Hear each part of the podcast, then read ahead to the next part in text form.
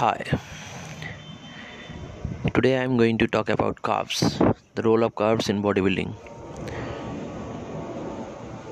In bodybuilding हम लोग carbs को दो तरीके से देखते हैं good carbs and bad carbs simple carbs and complex carbs simple carbs क्या होता है simple carbs white bread white rice simple sugar, glucose, ये सब सिंपल कार्ब्स होता है। And complex carb brown rice brown bread oats ये सब brown complex carbs होता है।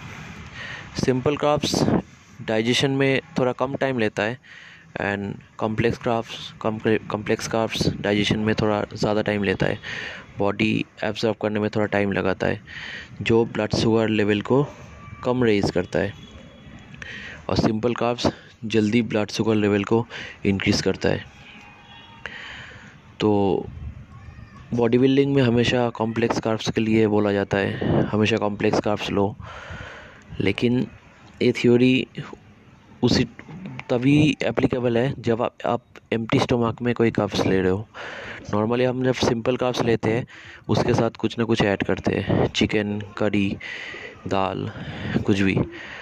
जब नॉर्मल कार्ब्स सिम नॉर्मली सिंपल क्राफ्ट के साथ कुछ और एडिशन होता है तो उसका जीआई लेवल कम हो जाता है।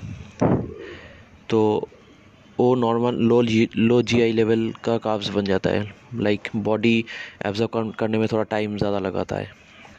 ओके तो हमें हमेशा कोशिश करना चाहिए कॉम्प्लेक्स कार्ब्स लेने का and quality carbs quality sources से लेने का कोशिश करना चाहिए हमेशा। एंड कार्ब्स का भी मेज़रमेंट होता है। एज़ पर योर गोल्स कितना कार्ब्स लेना चाहिए? मेरा गोल क्या है? मसल बिल्डिंग है फैट लॉस है, कितना कार्ब्स लेना चाहिए? उस हिसाब से कैलकुलेशन करके कार्ब्स हमेशा लेना चाहिए।